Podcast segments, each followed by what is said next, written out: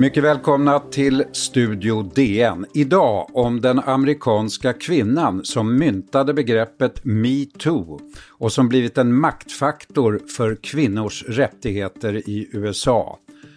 Men som nu samtidigt ifrågasätts för att hon inte diskvalificerar Demokraternas presidentkandidat Joe Biden.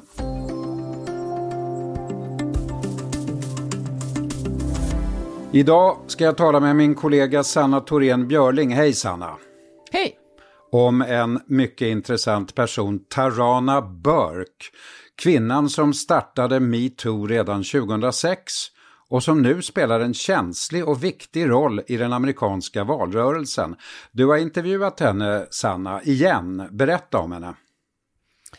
Ja, men hon är ju en kvinna som är född och uppvuxen i Bronx i New York och hon eh, eh blev ju utsatt själv för sexuella övergrepp och eh, sexuellt våld som, både som liten och som tonåring och har varit aktivist egentligen hela sitt vuxna liv. Eh, framförallt för afroamerikanska kvinnors eh, rättigheter. Sen eh, har hon ju blivit jättekändis då i de senaste drygt två och ett halvt åren, eh, sedan det här metoo-begreppet liksom började mm. användas. För det var ju då redan 2006 alltså som hon myntade det här begreppet men, men först 2017 när andra vita kändisar som Alyssa Milano plockade upp det, det var då det blev stort. Va, va, har det någon betydelse, tror du, att Tarana Burke är svart? Lyssnar man inte på samma sätt på henne som på vita tjejer? Jag tror att kändisskapet är den stora saken här. Hon var ju inte någon eh, publikperson på det sättet hade liksom inte jättemånga följare och så, men när begreppet, hon var ju en, en person inom den världen av aktivister, men när det plockades upp av någon som hade en stor skara efter sig så blev det ju mm. jättestort. Och det har ju Tarana Burke um, dragits med av förstås och fått, nu är hon ju väldigt publik. Ja, för nu leder hon då själva den här metoo-organisationen sedan två år tillbaka. Är det här en stor rörelse, undrar man, rent organisatoriskt? Organisatoriskt är den ju kanske mindre än vad man tror. De är ju liksom en 8-10 personer som jobbar heltid med det där och sen eh, har de ju ett stort nätverk av folk. Själva rörelsen, om man ser till metoo som rörelse så är den ju, liksom, den finns ju över hela världen kan man ju säga och består av miljontals kvinnor.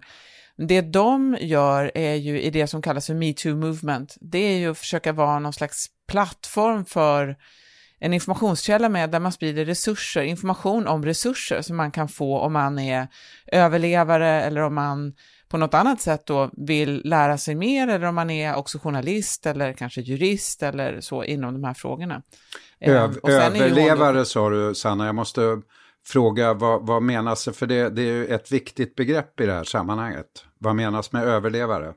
Ja, det är ju det begrepp som de själva också använder på de som är drabbade egentligen, eller offer. Man vill inte kalla sig för ett offer, men det är ju de som har blivit utsatta och klarat sig och, gått, och nu går vidare i livet. Och, och det är ju väldigt många, både kvinnor och män ska man säga, som har, eh, det är ju hon också ganska noga med att framhålla, att det är ju kanske en fjärdedel, en av fyra tjejer eh, under 18 som blir utsatta för någon form av sexuella övergrepp och en av sex pojkar. Mm. Eh, så att det, de, man företräder ju väldigt många. Den senaste milstolpen för metoo-rörelsen kom ju alldeles nyligen, nu i mars, när den mäktige filmproducenten Harvey Weinstein dömdes till 23 års fängelse för våldtäkt. Där var det ju fråga om en väldig mängd vittnesmål om övergrepp under många år. Vi ska höra vad Tarana Burke säger till dig eh, om den domen. It's an individual case and we can't hang a movement on an individual case. There's still a ton of work to do and and the reality is the majority of people who experience sexual violence will never see the person who caused them harm, will never see any kind of justice. So that's just one avenue. Nej, just det, att, att det, det, går inte att dra för stora växlar kanske av ett enskilt fall mot en kändis så att säga. Är det det hon menar här, Sanna? Ja, eh, dels är det ju det att det finns ju väldigt, det är väldigt få eh, fall som slutar i domstol. Det var ju också på håret att Harvey Weinstein eh, ställdes inför rätta. Det hon däremot också framhåller är ju att det finns ju någonting här som hon tyckte var väldigt viktigt och det var att domen blev ett bevis på att den här juryn och de som eh, bedömde det här fallet faktiskt såg att de här olika berättelserna som kanske inte alltid var så sammanhängande, de kanske inte alltid var så konsekventa, det kanske, det kanske var kvinnor som ju först var med på någonting och sen inte var med på någonting, att det, var, att det ändå kan vara fråga om ett övergrepp. Och för henne, för Tarana Burke alltså, så var det ett bevis på att okej, okay, de, de, även jurister i beslutsfattande nivå på, i, som, eh, och jurymedlemmar som är vanligt folk, kan se det här som riktigt komplexa historier, att det ändå är övergrepp det handlar om. Det var för henne en väldigt stor sak. Mm. Eh, vad säger hon då? Alltså här har ju medierna då haft en enorm betydelse i allt det här. Vad säger Burke om, om mediernas roll? Är den entydig eh, för henne? Mm, verkligen inte. Hon är ju dels väldigt förstås tacksam för allt den grävande journalistik som har gjorts. Eh, hon är för övrigt eh, god vän med Ronan Farrow som var ju en av dem som grävde fram och som vi pratade om här om veckan i mm. podden. Mm. Eh, men eh, hon är också kritisk till en del av det här, liksom, att det alltid blir de stora namnen som kommer upp och det blir någon slags jakt på vem är nästa man som vi ska fälla här nu. Mm. Eh, så att det är ju, det är lite tvegat tror jag. Ehm, det, hon är också ganska kritisk till, ehm, till sensationsjournalistiken tror jag. Med amerikanska mått förstås, hon, det är ju där hon verkar. När vi kommer tillbaka ska vi tala om eh, mera om en uh, intressant uh, sak i det här sammanhanget. Den demokratiska presidentkandidaten Joe Biden och Tarana Burks dilemma med just honom.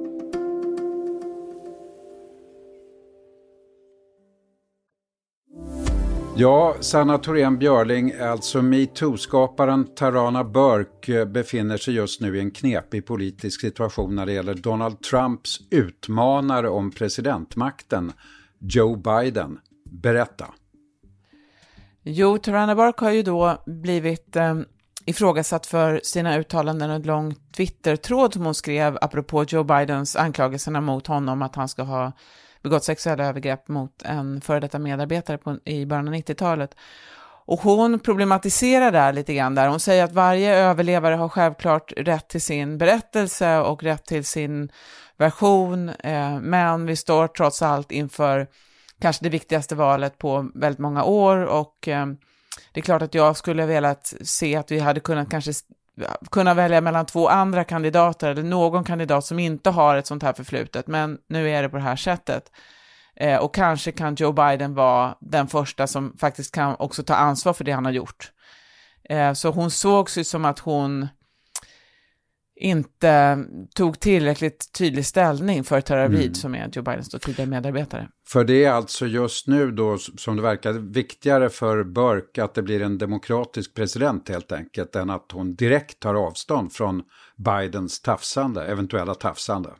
Ja, precis så. Jag, jag tror att det är så hon ser och det, det visar ju också lite grann att det är ju komplicerat det här. Det här är ju händelser som ligger väldigt långt tillbaka i tiden. Det är ett enormt viktigt val i USA, så att, och, och Burke problematiserar faktiskt det här själv i sin, i sin Twitter-tråd. De säger liksom att det här är inte så enkelt. Men det är det här, det är det här vi står inför. Ska vi rösta på Joe Biden eller ska vi inte? Mm. Trots detta, liksom, hon ursäktar ju inte det han eventuellt har gjort då. Eh, men hon eh, eh, säger ju att det kanske ändå då inte, hon måste ju fortfarande rösta på honom. Får, men får hon någon förståelse för det här, den här pragmatismen så att säga? Både och tror jag. Det finns ju flera som har undrat dels varför hon kom, eh, uttalade sig så pass sent. Det förklarar ju hon själv med att hon var hemma och tog hand om sin svårt covid-sjuke partner eh, och tog bort allting under en tid. Men eh, men så, hon får, så, får hon väldigt, så får hon kritik för att hon har varit för, för svag, men det finns ju andra som förstår vad hon menar och som tycker att hon eh, har rätt. Och sen mm. för, framför hon ju också lite grann, och ifrågasätter lite grann det här också med att Tara Reid eh, skulle utnyttjas av, av, politiska skäl, att det finns en eh, politisk agenda bakom att smutskasta Joe Biden, så att hon är, eh, har ju lite grann en varningsflagg där. Men Sanna, nu, nu är det ett halvår ungefär eh, kvar till valet, om det då blir ett val i, i november. Eh, Är det inte ganska uppseendeväckande och sorgligt att USA år 2020 då efter metoos enorma genomslag har två åldriga män som presidentkandidater, båda dessutom anklagade för otillbörliga intimiteter mot kvinnor? Det är många som tycker det är väldigt sorgligt. Um, och jag tror att det är många som kommer att um, ändå gå och rösta på den de, eh, den de föredrar. Uh, men jag tror att många också kände sig brända efter Hillary Clintons förlust. Att det har handlat så mycket om att hitta någon som man tror kan vinna, vinna mot Donald Trump på den demokratiska sidan. Och då har mm. man inte, då är det många väljare som ändå tror att det är bättre att ha en man. Men tror du Sanna att, att det här kommer att utnyttjas mycket i valrörelsen? Att det kommer att bli en pajkastning om vem som är mest kvinnovänlig och vem som har tafsat mest så att säga? Jag har svårt att se det, för att vem som än säger det så eh, på Donald Trumps väljare så biter det inte riktigt, det har vi redan sett. Mm. Han stod ju anklagad för betydligt grövre grejer förra gången och det spelade liksom ingen roll då. Och han har ju ändå eh, stöder, är väldigt många kristna, djupt kristna, många religiösa vita som röstar på honom. Trots För de allt. Spelade, ja, trots allt. Det. det spelade liksom ingen roll. Och på den demokratiska sidan, eh, jag tror inte att, nej, jag tror att det finns andra saker som man kommer att lasta Biden för, mm. snarare än det här. Eh, stödet då för metoo rent eh, politiskt så att säga, är det stora åsiktsskillnaden här mellan partierna? Jag skulle säga att det, det är väl som i, eh, i många länder att feminismen överhuvudtaget har ju blivit lite grann av en, på, på vissa sätt har blivit en vänsterfråga. Eh, och det tror jag är mer så i USA fortfarande än vad det är till exempel i Sverige.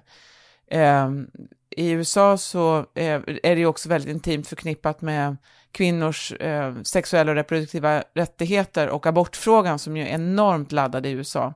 Och därför eh, eh tror jag att det är väldigt svårt för många konservativa kvinnor som är mot abort att gå in i det här. De kan prata om att de självklart tycker att kvinnor har lika rätt, men det är inte... Eh, när man kommer ner till det, det, de politiska sakfrågorna så är det för laddat. Och apropå Sverige då, eh, så här säger Burk till dig om den svenska metoo-rörelsen.